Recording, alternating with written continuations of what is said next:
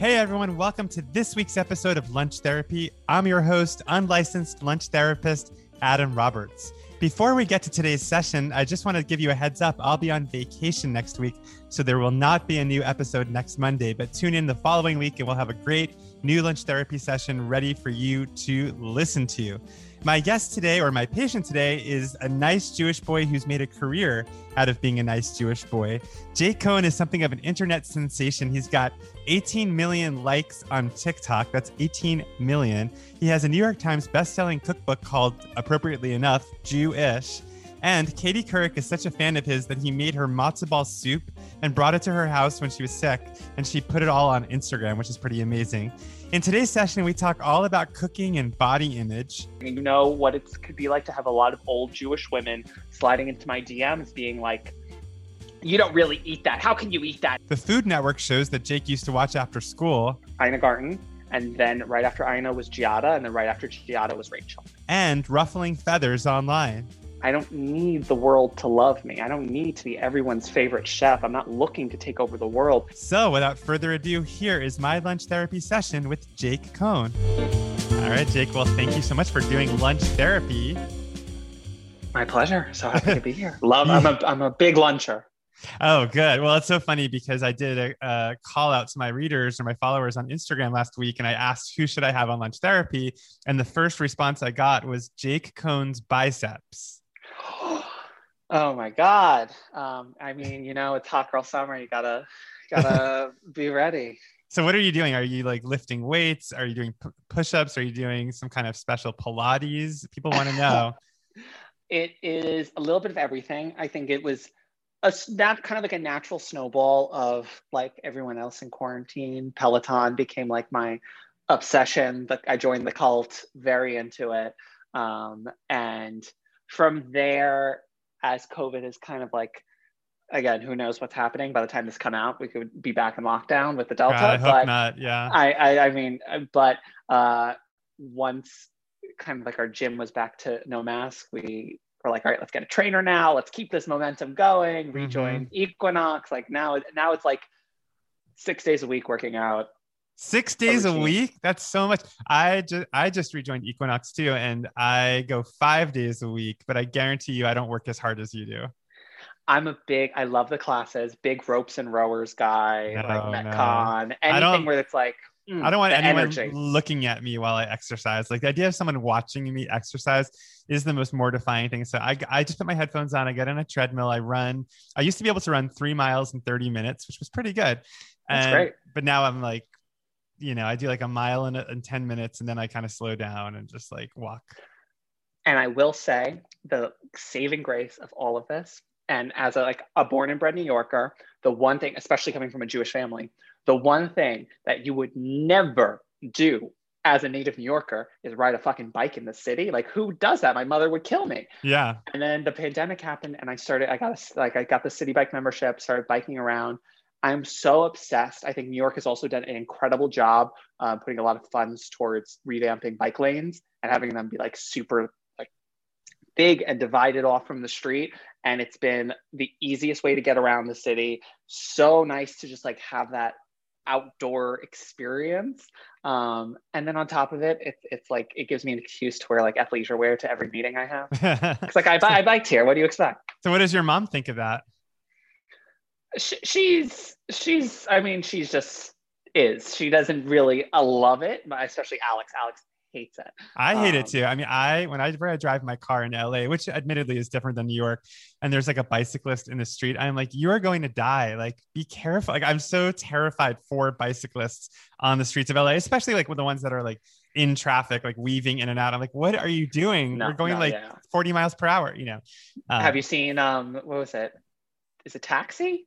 The one not tax uh the one with with jimmy fallon and queen latifah uh and gisele oh, like where the it was that this I loved it. It was such a great movie. And Jennifer Esposito. It was like one of it was Jennifer Esposito's best best. I think you're the only one in the world who thinks that's a really good movie, but keep going. It's a it's a great movie. But this opening scene of like this biker and they're like going around the city and jumping and like jumping off the bridge and onto a truck and then onto it was like parkour craziness, and then like it the helmet comes off and it's Queen Latifah. Um, oh, that's hilarious. That okay. is not how I'm biking. It's very much a leisurely thing. Yeah. So you build in exercise naturally into your day as you go to meetings, as you have things have things to just hop on the bike.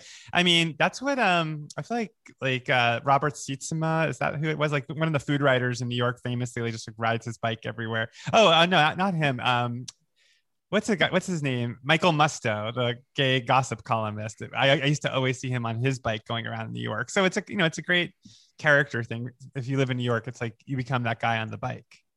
Love it. well, Jake, we're we're not quite ready to do your lunch therapy yet. We we banter for the first 10 minutes in case you weren't familiar. But before we get to the actual therapy, I wanted to ask you about your book because for people who are listening who don't know, you have a book out called Jew-ish that uh, is taking the world by storm. And I wanted to know, like, how does it feel to have a book out? How's the experience been? Are you enjoying it?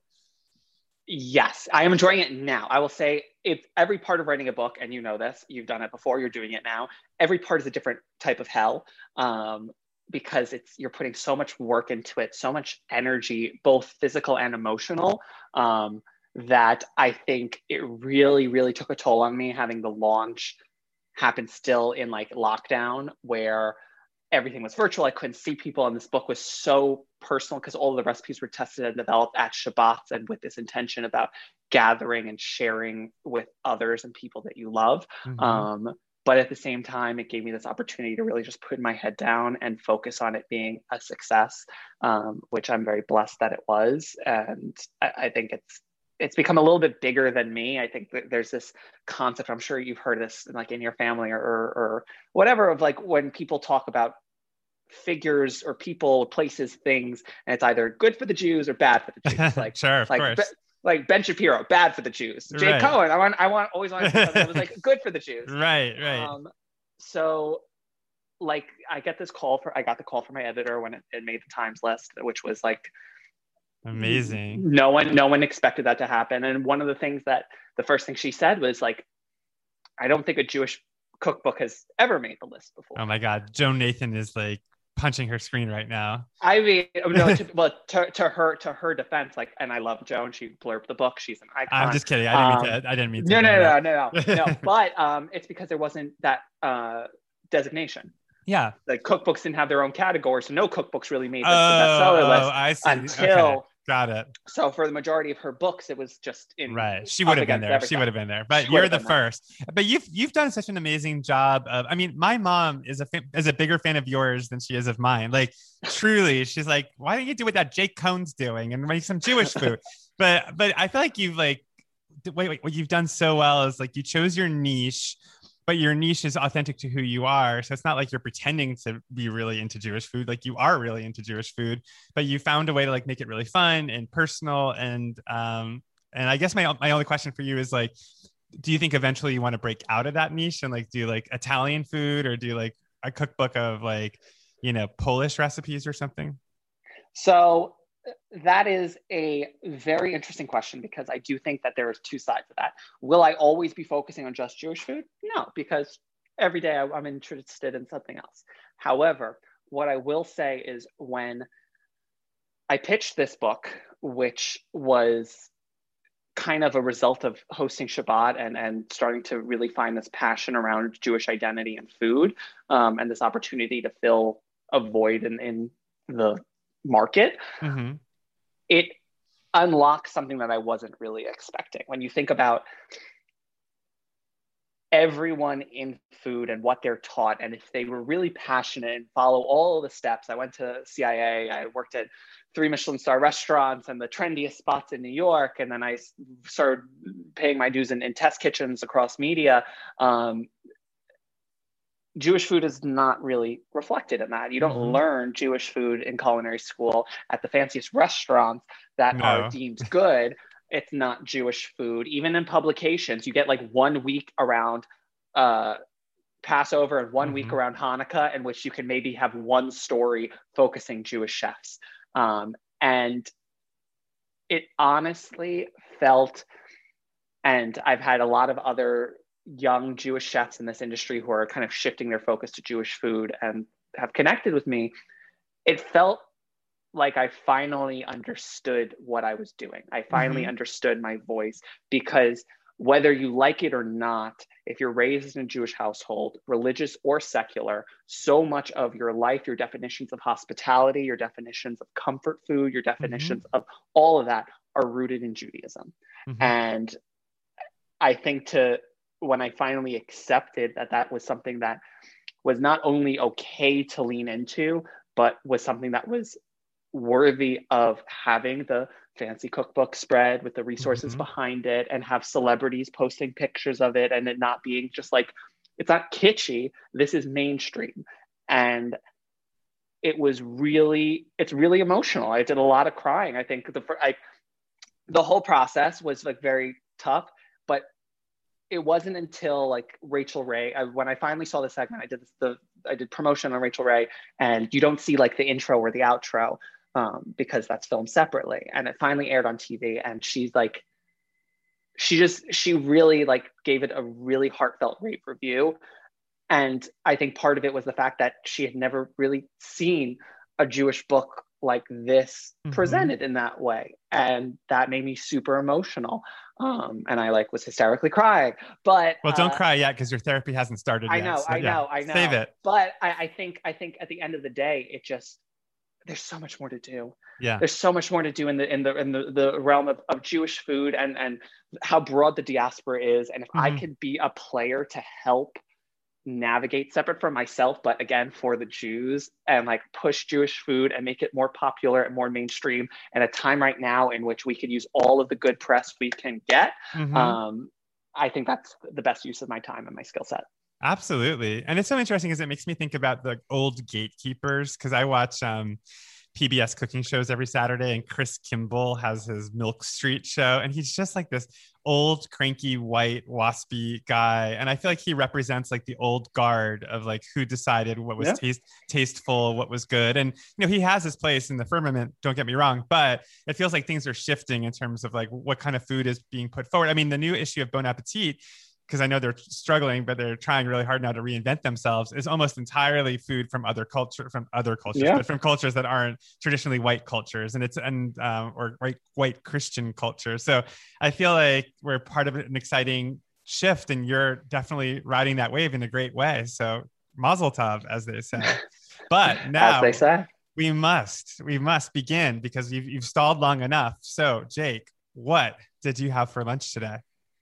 Um, so I went to Two Hands. Have you been to Two Hands? no, what's that? It's this. It's this Australian cafe, and it's it's very like shishi, and they do all these bowls, and it's this, they have this thing that I love called the Brassica bowl, and it's like all the charred broccoli and cauliflower with hummus and a poached egg, and it's like very light and bright and healthy, and kind of goes with my my lady who lunches vibe because I have throughout the pandemic, I think the biggest shift was that nights have become so sacred for me and my family. And like i'm i don't like to go out and i don't like big crowds. And i also at the same time love seeing people and i thrive on that energy which seems a little back and forth. Um, but I've become just obsessed with like meeting people for breakfast or lunch meetings. Mm-hmm. And it's like if I want to see you, it's like come, let's grab let's grab a bite. We'll go. Gertie has become my favorite in Brooklyn. I get like a bagel. Ooh, let's go there when, when, when you have lunch next week. Let's do oh it. Oh my god! Wait, yeah. they might be close. I'm gonna check. If not, okay. they, they, they might. But I'm gonna plan a, a nice lunch for us. Okay. Don't you worry. Um, Wow. Okay. And by the way, I, I, I know I'm a professional lunch therapist and I shouldn't be having lunch with my clients, but we'll be done with our lunch therapy by the time that we have lunch. But um, well, the first thing that occurred to me, and this is something we talked about when you came on my Instagram live, but you mentioned health and healthy. Uh, and I think a lot of people are always curious with food writers and cookbook authors who have, you know, in your book, you have recipes for kugel and recipes for, you know, latkes and rainbow cookies. And so, how do you, well, I guess, what is the role of healthy? What does healthy mean to you when you describe your lunch as healthy? What is your version of healthy? My response to that is that this time of my life which i'm actually also in the best shape of my life which has been a strange feeling because i was i'm someone who's struggled with my weight my entire life i was a very heavy kid and it wasn't until i was much older and then i've always fluctuated and, and yo-yoed and I've done every diet, every cleanse, every restriction. And this is the first time in my life that I'm doing none of it.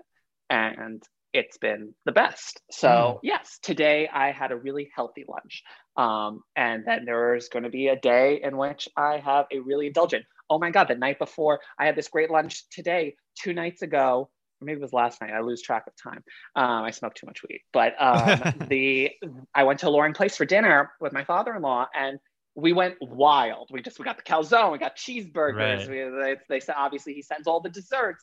Um, and to me, I never want to deprive myself because like this is a great meal that I'm going to enjoy and savor. And then the next day, it's like great. I just don't do it every day. Mm-hmm. And well, I just saw of, yeah. I just saw Roxane Gay, the writer, has a newsletter and, and she posted a clip from it that, that I just started reading about how she's had to unlearn um, a, a, ascribing like values to foods as like yeah. this is good food this is bad food this is you know because i think that's ultimately unhealthy because it sort of makes you feel like i i struggle with this which is I, this happened to me yesterday so like if i go to the gym and i go I go like I go like five days a week, and then I drink smoothies for lunch. Like, and I try to be quote unquote healthy. But if I skip a day of the gym, so I skipped it yesterday. I ordered a fried chicken sandwich for lunch, and it's like a snowball though. It's like now like today I had like a pastry and like a bunch of crap. So you know, it's like I can't, I have a hard time sticking to or or finding that balance actually, like being able to say like I went to Loring Place one night. Now I'm having a brassica salad for lunch. I think the the greatest lesson that I've like internalized is like this yoga saying that I, I did a lot of yoga in college and I became very close to my yoga instructor. I ended up moving into her mother-in-law's like apartment uh, like mm-hmm. for my senior year was a whole thing. But um, the idea of like breathing and having your like mind empty and meditations of clearing your mind and focusing on one thing. And the response is always your mind is going to wander. And when it does, don't beat yourself up just bring it right back to mm-hmm. focus. And i've used that kind of mentality towards my approach to food and eating and diet and exercise because there are going to be days when i wake up and you know what? I feel like shit. I don't want to go to the gym or it's raining out. And if so it's like i'm not going to go to equinox. I'll, I'll do a quick peloton class. Sometimes i get on the bike for peloton and i'm just not feeling it. And like five minutes in i'm just like cody rigsby i love you but you fucked up on this one and i'm out. Um, and I just give myself permission for all of that because my value is not dictated by a workout or a meal or a caloric intake. And it's like I'm not I'm not trying to tell anyone how to, they should live their life or, or how they should treat it, but it's also quite triggering. You know what it could be like to have a lot of old Jewish women sliding into my DMs being like, you don't really eat that. How can you eat that be so It's almost like it's it's shaming me yeah. for the, my lifestyle. Which I, I hope my mom is, wasn't one of them. No, no, no. no.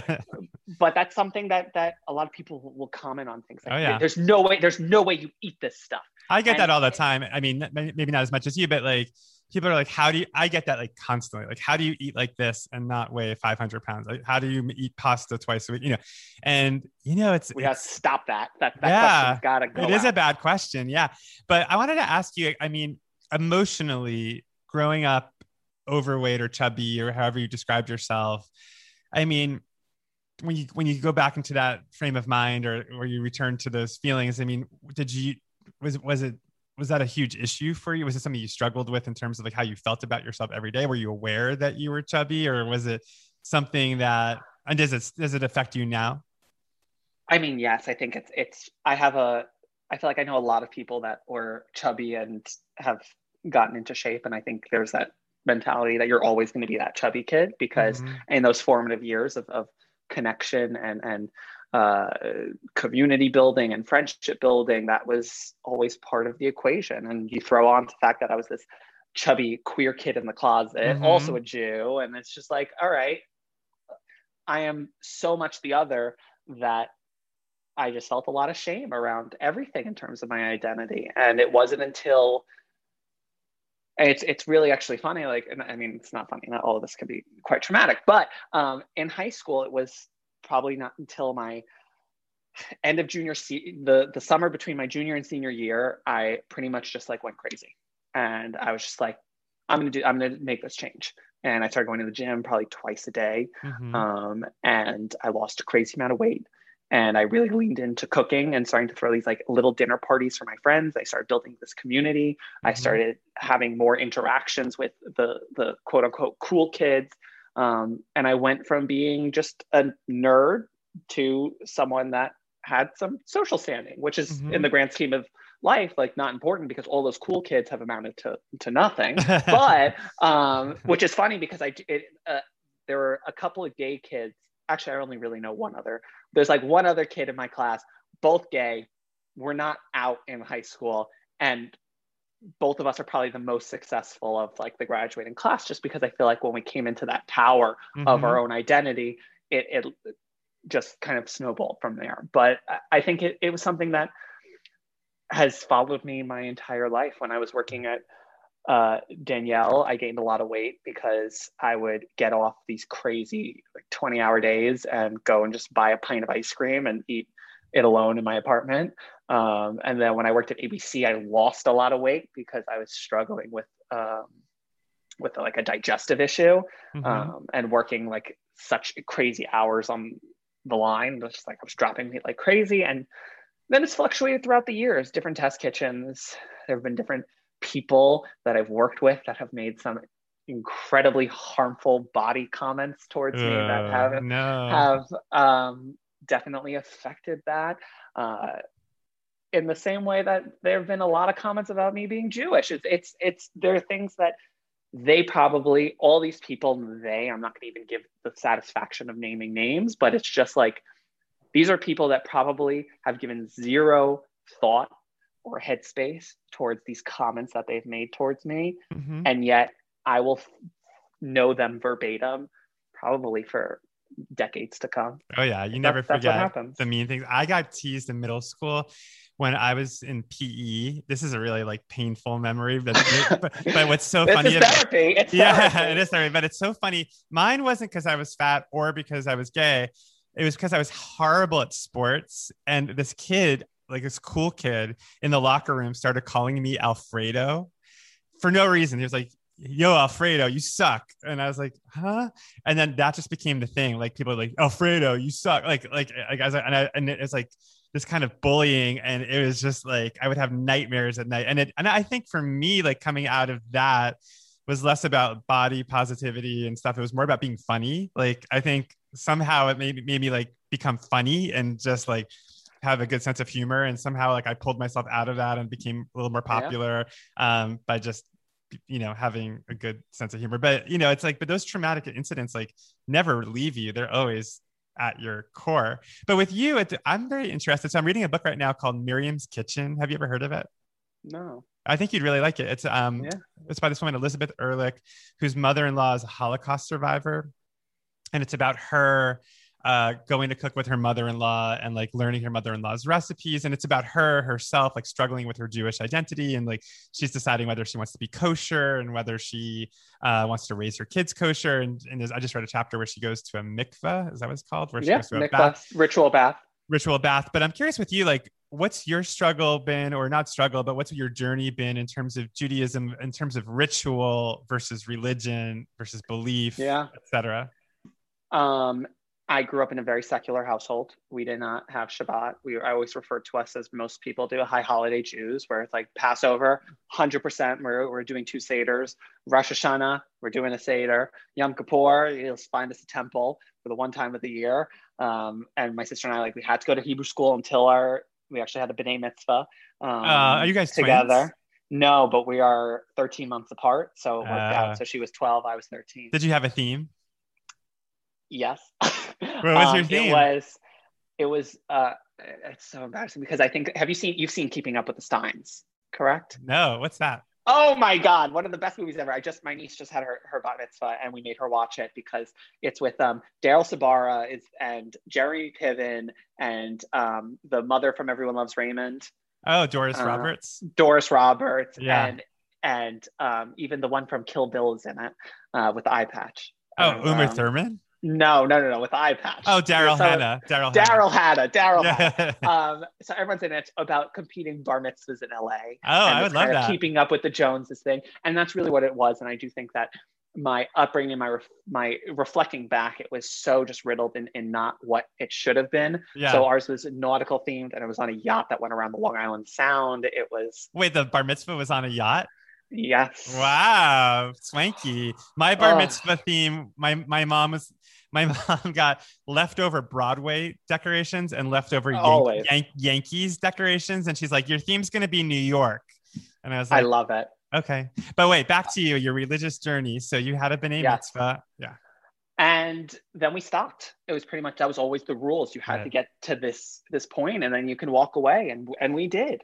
Um, and there was a moment, I think like we my sister and I did birthright together with a friend of mine, and she came back and she was actually really affected by it.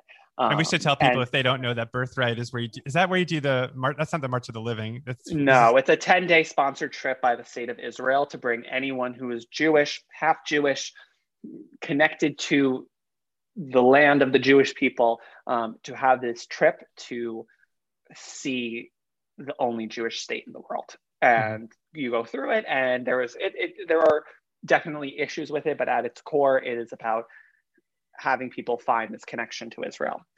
And we came back and she was going to school in Alabama for some reason. She was like rebelling and like she had to get away from from New York and she realized like I, I can't be there's no Jewish community here. She transferred to Baruch uh, in Manhattan. She became kosher um, and Shomer Shabbos and all this stuff. And uh, and then it slowly unraveled and now we're back at like equal levels.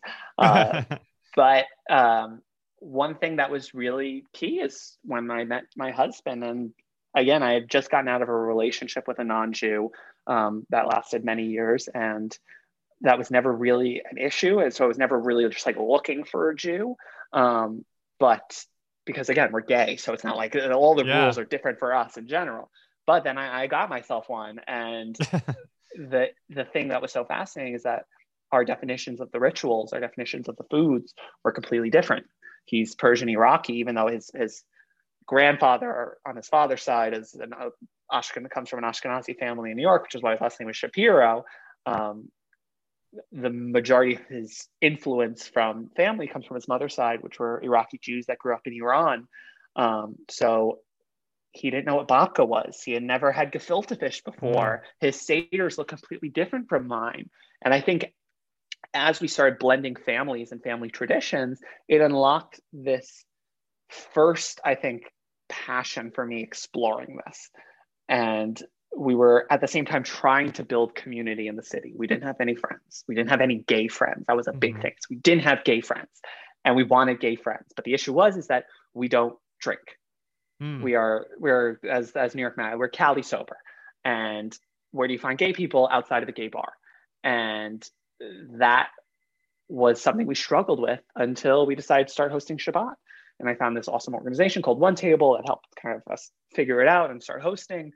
And it was pretty immediate that we were building this queer Jewish community. And it wasn't just queer Jews, it was uh, heterosexual Jews, it was queer Gentiles, like it was everyone was always welcome at the table. But I think to start to build a small community of people that you really have these similar identities with was super important. And from there, it continued. And I think about like Jewish ritual, and we've made it our own. I'm going to show you, I'll, I'll turn the laptop. This is our ketubah which we had a ketubah ceremony, which is the Jewish marriage certificate, um, with a gay Jewish rabbi that we love um, named Matt Green, and he married us. And it was special and unorthodox because for an entire sect of our community, that's meaningless. Mm-hmm.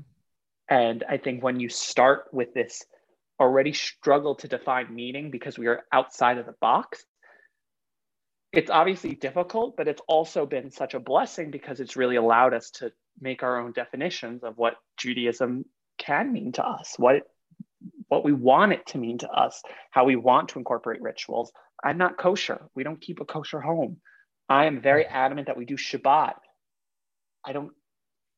We still watch TV. We still turn on the lights. Right, we're, right. We're, we're, we're it, it's to to me, and and again, some people get upset, and to each their own. But I can only, only, only do my work and I think be successful at reaching others if I'm authentic to myself. And I'm not gonna like pretend I'm Yentl and and go this. this I wish you would. Yeah. I mean, I yeah, mean, just just for the boat. if Babs scene. if Babs Yeah. calls, then yeah. Well, there's a very wise scholar named Leah on the Real Housewives of New York. of course, Who, she's uh, converting right now. She's converting, and she said she wanted to convert to Judaism because she needed structure in her life. And it's very interesting because as I, you know, I'm in my 40s and I'm married to a director who's he's like a like a he, he's the opposite of I mean we both drink but like he loves going to parties he loves going out like he loves you know and I'm I'm a little bit like you when you were talking about wanting to be at home at night like I'm a homebody I your like dinner parties, your Yeah. dinner party, like that's the vibe. That's my life. Yeah. That's it. That's and that's Craig it. loves that. He loves dinner parties, but he also loves to go, you know, to a premiere, to this, to that.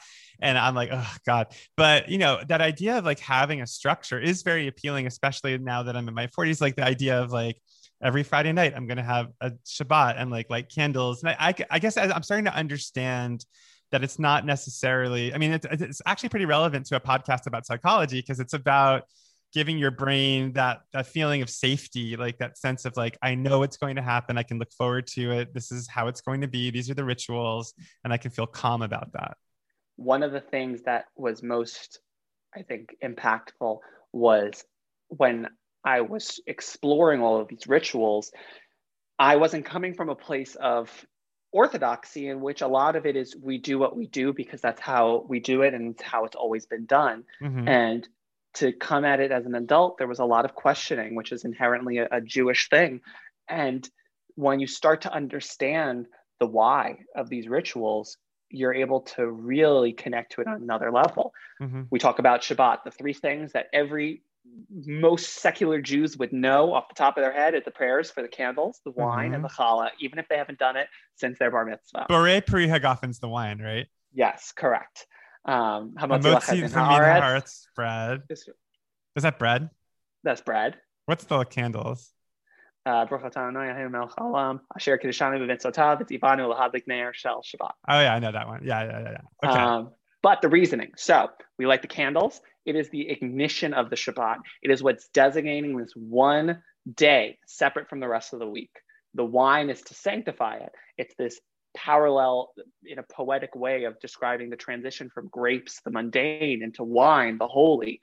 And it's pretty much creating this designation as you, like you're putting an intention that this day is holy, whether that's mm-hmm. in a religious sense or just in, in an intention sense. That's your decision. And then the challah is the conduit for connection with others. Mhm. Bread is what makes it a meal. Breaking and- bread. Yeah. Yeah, which unfortunately I've been I was using that, but then I realized I did some research and the term breaking bread is inherently Christian Right. um, or Catholic. Jesus. It's one of Yeah, those. Yeah, yeah, yeah. Um, but same same idea, same idea. he was Jewish. Uh, it's fine. It's fine. It's fine. and and even still, like I, I listened to this this incredible Jewish Torah podcast hosted by um my my favorite Disney Channel star when I was a kid. And Who's that? Uh, uh, Raviv Ullman from Phil of the Future. no. Oh, I mean, millennials millennials know because he was like it. okay. Uh, and now he hosts this incredible podcast called The Study. And every week they go through the Torah portion, but really through a modern lens. And again, I don't go to services, I go to temple, but part of my Shabbat ritual is I listen to this podcast and That's learn a little bit about Torah. And one thing that came up that was so fascinating was this idea around gift giving. And it was talking about the secularization of the Jewish people and this idea that so many of the neuroses that we associate in a very like Larry David Curb way for the for Mhm. Jews and the way that we act, it's all tied to Torah. And there is this section that they were covering about sacrifices and the cyclical idea in the Torah that anything that's gifted to you has to be given back. And Mhm. it's very different from from Christianity, in which which you just it's gifts from God. And in the past, in the time of the first temple, that resulted in we were doing sacrifices and, and bringing lambs and, and, and all that stuff. And obviously, the temple came down, they stopped doing that. But that mentality has stayed within our people for thousands of years. Mhm. So now it would come out in the same sense of like, could you imagine showing up to a dinner party empty handed? right. Could right. you imagine right. going to a like I just think of my I would go to any my bar my bar mitzvah, any birthday. My aunt would come to us afterwards, how much did my friend give you? Because I need to give that to her nephew. Oh. Are you it, kidding? My mom has records of all that stuff. Still, exactly. Even from my wedding, like she's furious. It's like, you never tell me how much so and so gave you for your wedding. And it's like, I don't remember. I don't know. Uh, that's you, hilarious. you think you think it's just like, oh, it's just quirky Jewish stuff, quirky yeah. Jewish. No, it's actually all tied to the Jewish people and our rituals and traditions ah. for thousands of years. But I want to ask you about superstition versus, you know, religion because you know, reading this book, like she's talking about trying to become kosher and like the the degree to which like she's trying to kosherize her kitchen or or what's the word, like make it um um uh not kashrut. Is it kashrut? No, that's not it. Uh, but she parv, is that right? Parv? No. no, parv just means it's not milk or meat. Oh yeah, but like she's like scrubbing her bowls and she's like scolding, and it's like if you miss a glass, I don't, I don't know. It just like it feels like superstition to me. It feels like or you bury it in the ground. Yeah, I mean, it's like what's going to happen? Like you know, you're not going to get struck by lightning. I, I guess I, I have a hard time sometimes, and I say this as like someone as a kid who, when I was very Jewish as a kid, like I would be terrified of like doing something wrong or you know. Um, I mean, I used to want to fast. This is so funny because my, my mom came on my podcast and she maybe cut this part out because she was like don't put this out there but i'll say it here because she might she might actually listen to this one because you're on it.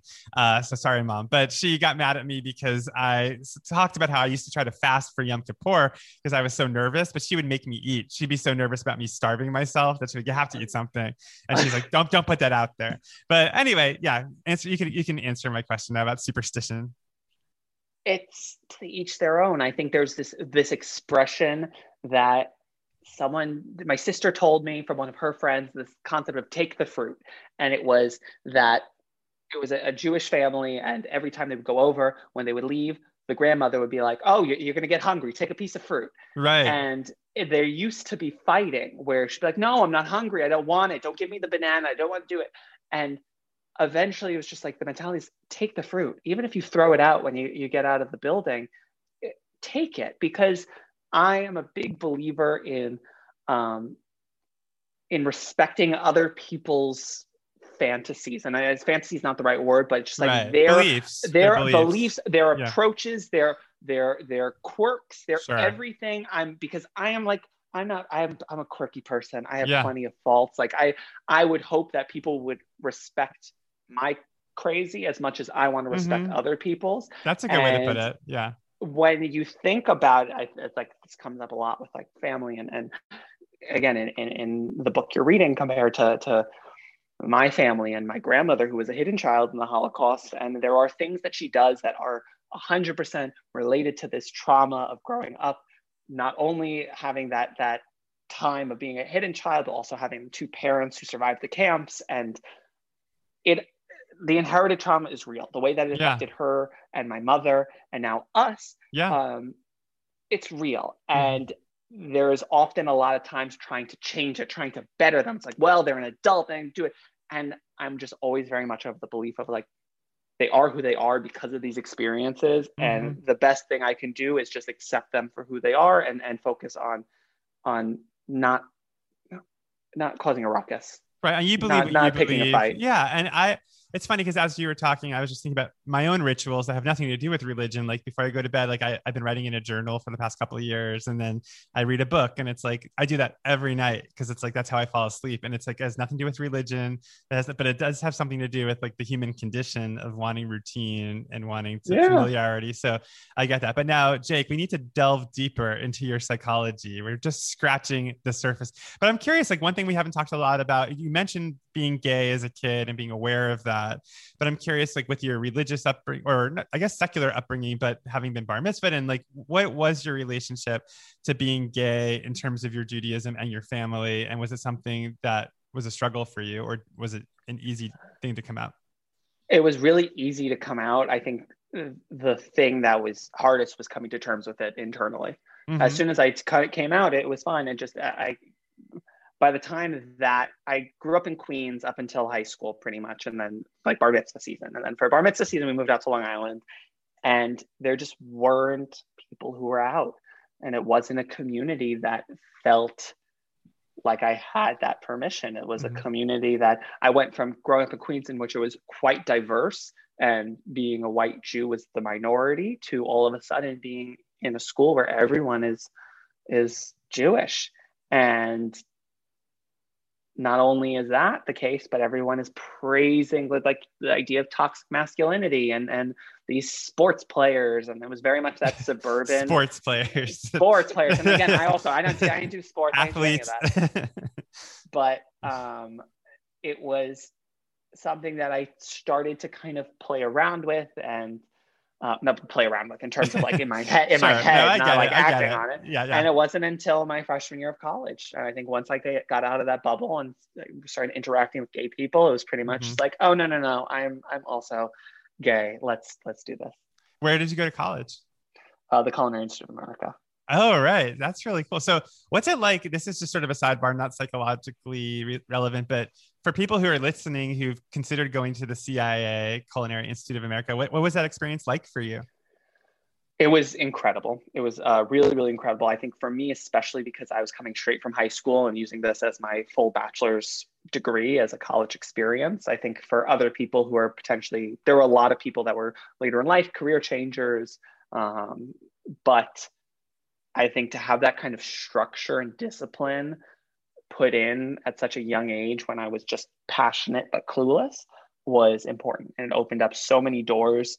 And I think I just really focused on being the best I could be. Mm-hmm. And at the end, it's like then I started seeing like, all right, I actually don't like working in restaurants. Let's right. pivot and go work in test kitchens. All right, I actually don't want to do this. I want to focus on that. And then it, it was really, it was really it set the foundation for me. I was able to take a really great food writing course in my bachelor's studies that helped kind of set the the. Who taught it?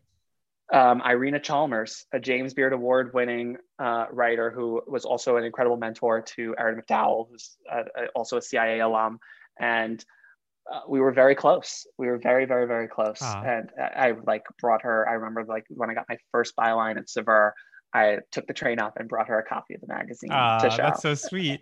Um, I was gonna say we we skipped a beat though because we didn't talk about you getting interested in cooking. Like, how old were you? When did that happen?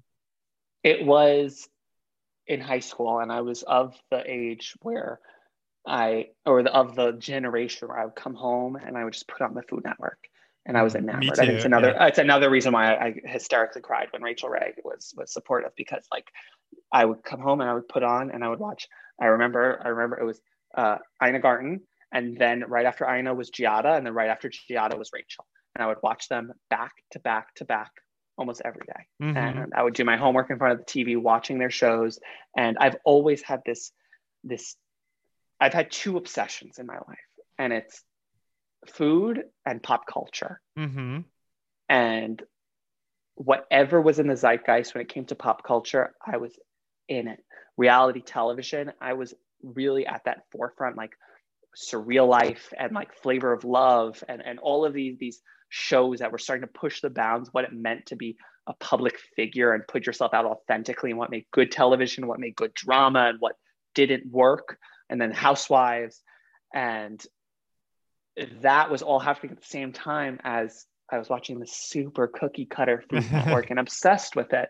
And what made what was the equation for a good episode of Barefoot Contessa or of Giada? And mm. to me, it was whether I, I knew it or not then, it is what has kind of directed my path now and for the last, I don't know, decade. Well, uh, it's so funny because I'm a different generation than you, but it's the same story for me, except I would watch the Food Network every day after school, and it would be Sara Moulton, Sara's yeah. Secret, Mario Batali, you know, uh, not great anymore, uh-huh. but but I, I, learned so much watching his show.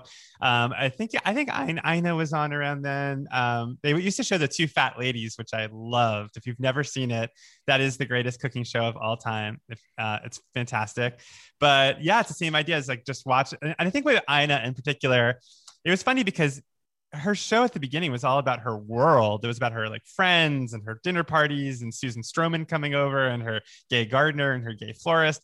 And now it's like very controlled. It's very like just little snippets of her in her kitchen and her barn and like cutaways to like making the potatoes. But I just love that idea of like hosting and having people over and parties. So I totally get that as a big influence. So you cooked in high school. So one thing that like for me and my family, like I felt like cooking was gendered, even though my mom never cooked.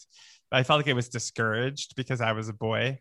And I'm curious, like in your family, was that was that ever a thing? Was your, so it sounds like you no. came from a, a pretty liberal family.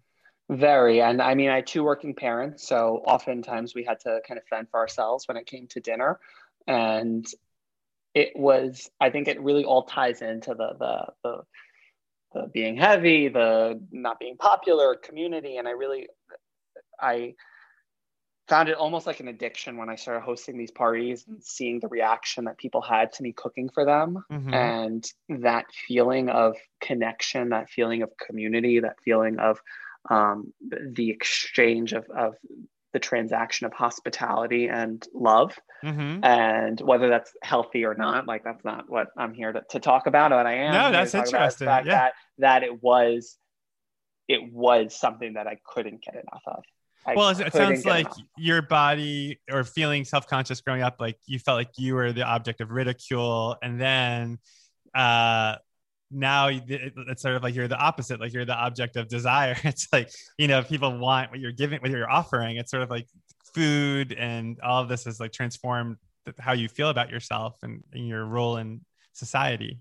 Which is why like i've done again i did Danielle, i did did all the fancy restaurants. I've done magazines where it's crazy complicated recipes and all this stuff none of it does it for me like mm-hmm recipe and cooking and and the everything I put out there is with the intention that you are cooking for others, that you are mm-hmm. extending hospitality, that you are creating a moment to share a meal with mm-hmm. people you love. And that's that that that is always the first thought in everything I do. So is your family, uh, you mentioned that they were secular, but now that you're this is such a huge part of your life, do they come to your Shabbat dinners? Have they become more ritualistic or observant because I mean, of you? I will say it's like for example, like my my grandmother, my uncle, they're all very they're they're quite religious. Um, my dad, no. My grandmother, who unfortunately passed at the beginning of last year, I'm um, sorry. she we were very very close, very close. She was um, she was the she was the the one of the biggest influences in my life because she was this woman who was a poor girl poor Jewish girl from Brooklyn who had big dreams and worked her way up and was not educated. And then when she put my um, sent my father to college, she went to college at the same time. Wow. Went to get her master's. She's done everything from run like the the methadone clinic at uh, Beth Israel here in the city to working in advertising, being a secretary, and then she ended up she like became a real realtor in like when she was 60 or in her 50s and then had a 30 year career as a big realtor. Amazing. And she left Park Slope.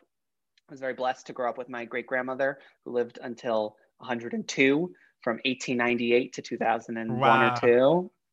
And when she passed, my, my grandmother was like, I'm fulfilling this dream. And she moved to Fifth Avenue, right in the village. And she was the first person who exposed me to culture, who would take me to these nice restaurants and to go see movies and mm-hmm. and everything in the city that was so like next level and we so we would do um, we do high holidays every year with her and her best friend who is is prominent in the Jewish world. So um, that was our ritual, and it still is, even even though she is not with us. Um, but for my immediate family, the Shabbats were happening at my mother's apartment because I don't know about you, but I live in a New York apartment. I have a table that could fit a lot of people. I so. I was using my mother, and to be fair, I live in the same apartment building as my mother and my sister. Not anymore. My mother just moved two blocks away, so okay, so got some space. Yeah, but I was doing it out of her apartment because she had a table that could fit twelve, and it was really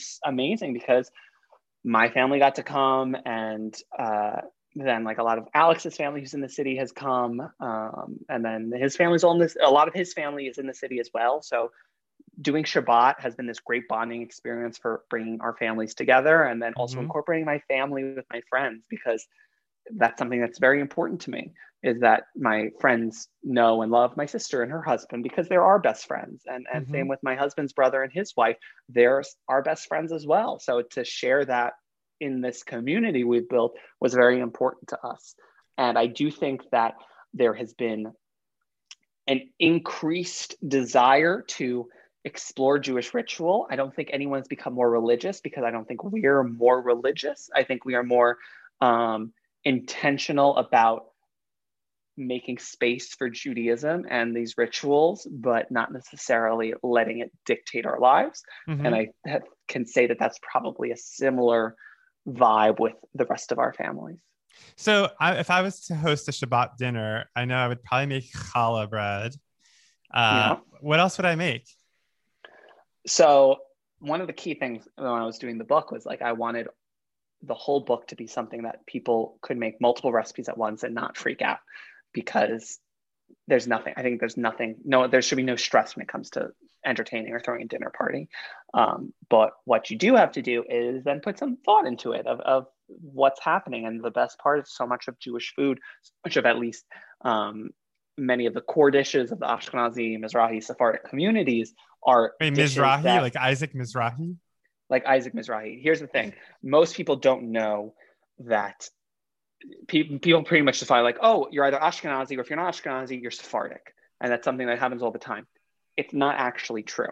Um, the Sephardim are the Jews of uh, Spain that mm-hmm. then went to the North Africa and they're a specific sect, but Mizrahi Jews are the Jews that never left the Middle East. Mm. So these that's a real thing. Jews, I didn't know that. Yes, these are the Jews that stayed in in in, in Israel, Palestine. These are Jews that stayed in Iran, in Iraq, and in in all of the, these uh, countries, well, at least where the borders are currently drawn, but um, so much is it's like people can't put current day borders on these history lessons when it was like all the Persian Empire, or then you think of the like how did the Jews end up in in Europe? Well, it's because the Romans knocked down the temple and took tens of thousands of Jewish slaves back to to, right. to Italy, and all of this helps really explain um, the movement of Jewish people, a lot of it rooted in trauma, and how that's affected our foodways and the way that we've maintained ritual but adapted to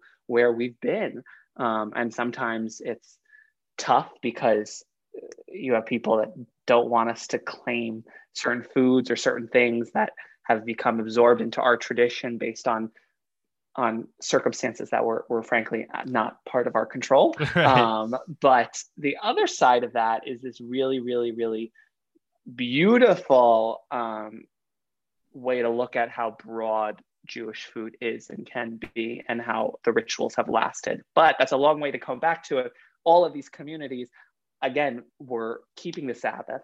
So it was dishes. There were dishes that had to cook low and slow because mm. they would throw it in, in pretty much like the, the dying embers of, of the bread oven and they would pick it up so they could have a warm meal on Shabbat. So when I think of, of Shabbat, I'm thinking of cholent and brisket or these Persian stews that like they don't taste good or as good if you you serve it the same day you make it. You got to let it cool down, pop it right. in the fridge, and then reheat it um, so that's always been my mentality. Yeah, I love braising. So that's that's great. That's perfect. It's always braising. Braising is is a, is a Jew's best friend. Even in summer. Oh, of course. I mean, like I. It's funny. I've been talking about. I. It's. I. Uh, I, I, always feel so weird about it because I don't want like name drop, but like um, name drop, I, do it. No, but it's it's, it's okay.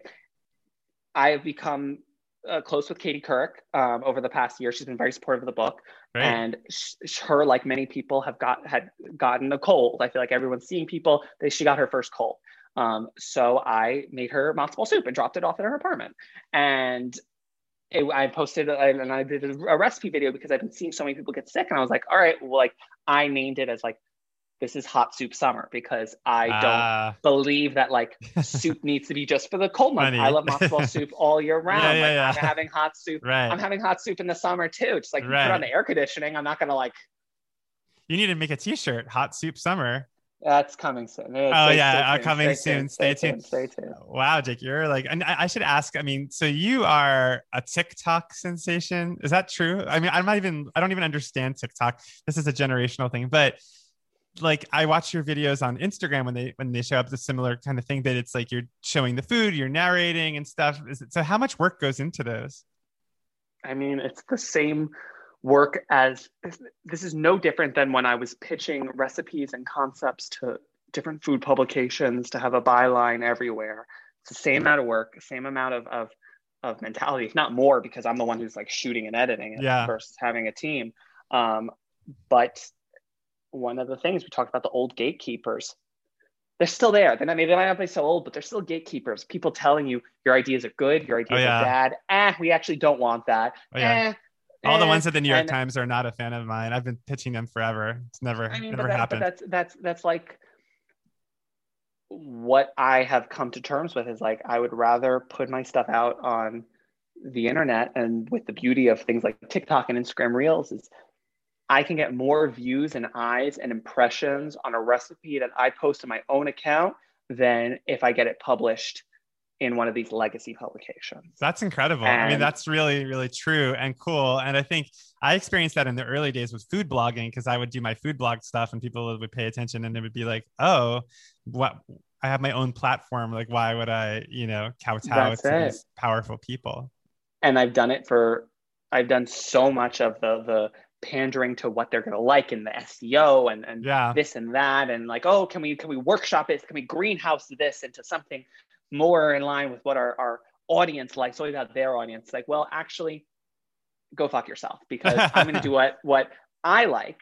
And I have built a community of people that feel the same way about food and cooking and and I don't need the world to love me. I don't need to Yeah. be everyone's favorite chef. I'm not looking to take over the world. I would rather have a smaller community of people that see eye to eye with my uh, thoughts on hospitality, on cooking, on all of these things, and have that conversation and dialogue with them on the internet versus focusing on being uh, America's sweetheart. Because guess Mhm. what? I, I also am a strong believer that if everyone loves what you're doing, you're not making an impact Mm. You have to like it just has to be both ways i am some people's cup of tea and for other people they don't get it or they don't like it or it's not for them and that's fine Are the people who don't like you mostly Jewish people who don't like how you're representing? oh no no no no No. i get that sometimes again most of them i know it's like good for it's still good for the jews they might give me some they might give me some slack it's like oh what a shanda you have pork oh Yeah, yeah, yeah. yeah. but um, at the end of the day i think that that's the beauty of food media is that it's so vast and Mhm. there can be And one of everyone democratic. More like- than yeah. more than one of everyone i think it's so horrible that traditional food media has created this idea that one person has to represent a cuisine or a nationality or Yeah. any of these things acting like i could represent all of the jews at once Yeah. there are jewish communities across africa india china all of europe and the middle east and to have one person be the face of jewish food it is terrible So if the New York why- Times called you up tomorrow and said, "We want you to be the new face of Jewish food for the New York Times," you would say no. Oh no, no, I'm gonna say yeah. I mean, I, I, I, I, I got, you got, you got, got to play the game. Got to play the game. The Times are calling and doing the ten, the ten essential Jewish. I love, I love that rant, and then like mid rant, like pivot. the time. The Times is the only one that would call. If the Times called and said do ten essential Jewish recipes, I'm in.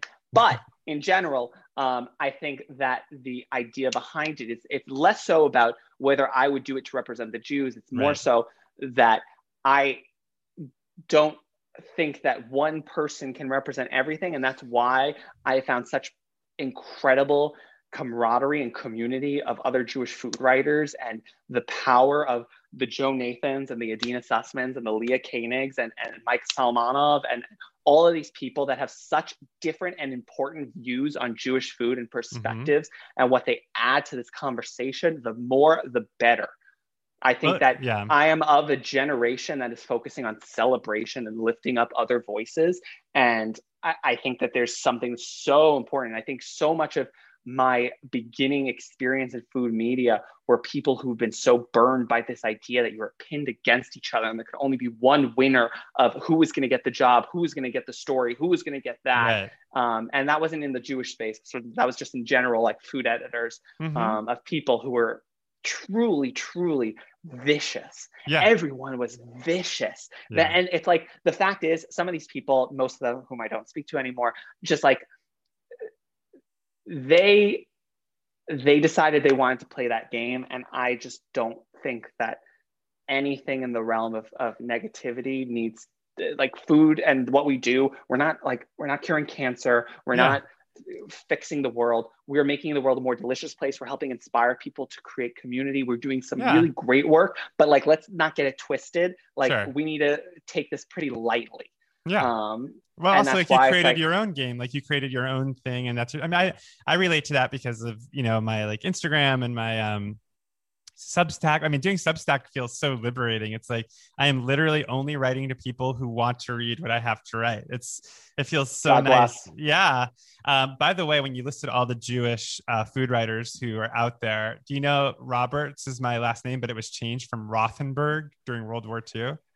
So common. That's in my family. There's so there were Heilberg. Um, the my mother's main name was Heilberg, and half the family changed it to Hilburn Mhm. to sound less Jewish. Oh, in my husband's family, it was um, it's uh, uh, it's right now it's Daniel, but it was a Zaire. But when they moved to Iran, some of them changed it to Aziz Far. it's this constant story, and like yeah. again, it's current. It's in the news right now with the, the the interview on the cutting room floor, which is another kind of conversation about that. But uh, Wait, what, what do of- you mean? I don't even know what you're talking there was about. this there was this there was this podcast with an interview with the founder of Man Repeller, and it was this.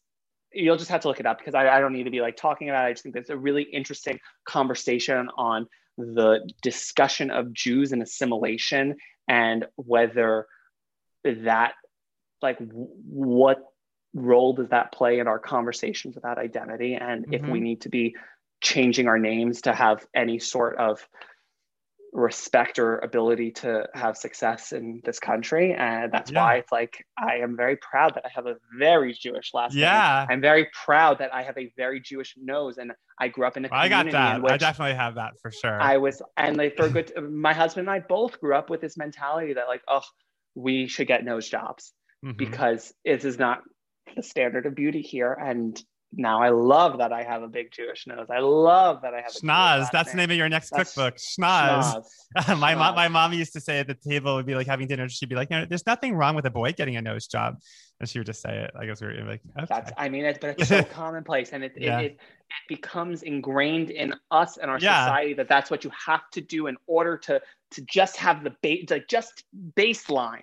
That's Yeah. the stuff you got to do. no, I own I own my nose, and you own yours, and I think that's healthy. Well, Jake, we're almost at the end of the of the interview, and we, I always start the podcast with "What did you have for lunch?" But I end it with "What are you having for dinner tonight?" So there are two options. I have a bunch of corn, and I've been really into uh, like sautéing it and doing it cacio e pepe style with Mm, pasta. So just like pretty much cacio e pepe with corn, yeah, um, which is great. Most likely, we're gonna get high and order Thai food. But I mean, it really it's like it's choose your own adventure for tonight. One will be for tonight, one will be for Shabbat for tomorrow, and who knows? couldn't you get high and make the corn cacio e pepe? Yeah, but I it, it comes down to if I want to. Um, if I'm feeling like it, it, it depends on if I'm feeling it. Because people always like, oh, do you cook every meal, every meal? like, I'm Yeah, yeah. like this, this, like like a wind up toy. And at the end of the day, it's like I cook a lot because I love to cook. Yeah, And there are moments that I don't want to cook. And Sure. we are so blessed to live in the culinary capital of the universe. Um, So when you cook um like corn cacio e pepe, do you separate like your video making from the cooking you do at home for your you and your husband or like how does that all work? depends. It depends. Like um, it depends on the moment. I try to use a lot of meals as opportunities for testing, especially um, I'm working on book two. Yeah, I was going to and, ask you. um, It's uh, and like that book one was done the same way of like Shabbats are the way that I test these recipes because I need to see how they look in action. Mhm. Um, so it's a balance. So, for example, if I'm doing this tonight, then most likely, again, it's going to be dark, not ideal. I do have a light, but the whole thing is this will be more so just for testing the recipe, getting the timing, getting the the balance of ingredients right, and then I would make it again during the day at some point next week, and then that's what you would see on the internet, um, oh, so you just to make sure. you shoot your TikToks during the day. Ideally, again, it's Yeah. like I'm blessed that I don't have a I don't have like a day day job. But my Yeah, day job yeah. is is No, that doing makes a this lot of sense. and writing books. Yeah. yeah. Because my thing is like my Instagram is like I I do stories as I cook at night, but there's they're not like I love your stories. I love them. I Thank love you. them. Oh my god. It's just like I always want to be there because you give the true vibe of the dinner party and then it's like who's coming and then Yeah. it's like all right playing like either uh, typically it's gay geography of like oh my god they he them at the party? Like oh my god I, like well you'll have to come over for dinner next time you're in la would love would love um, well i'm gonna see you on tuesday so uh, and by the time people hear this um, we'll have already had lunch so don't try to they have, us. they they'll see it on instagram. We would Yeah. have posted it and yeah you would like, have posted oh. it. Yeah but uh, Jake, thank you so much for doing this. Mazel tov on your book, and everyone who's listening, go out and buy Jew-ish if you haven't already. And I'll see you soon. can't wait All right, thanks, Jake. thank you so much All right, bye.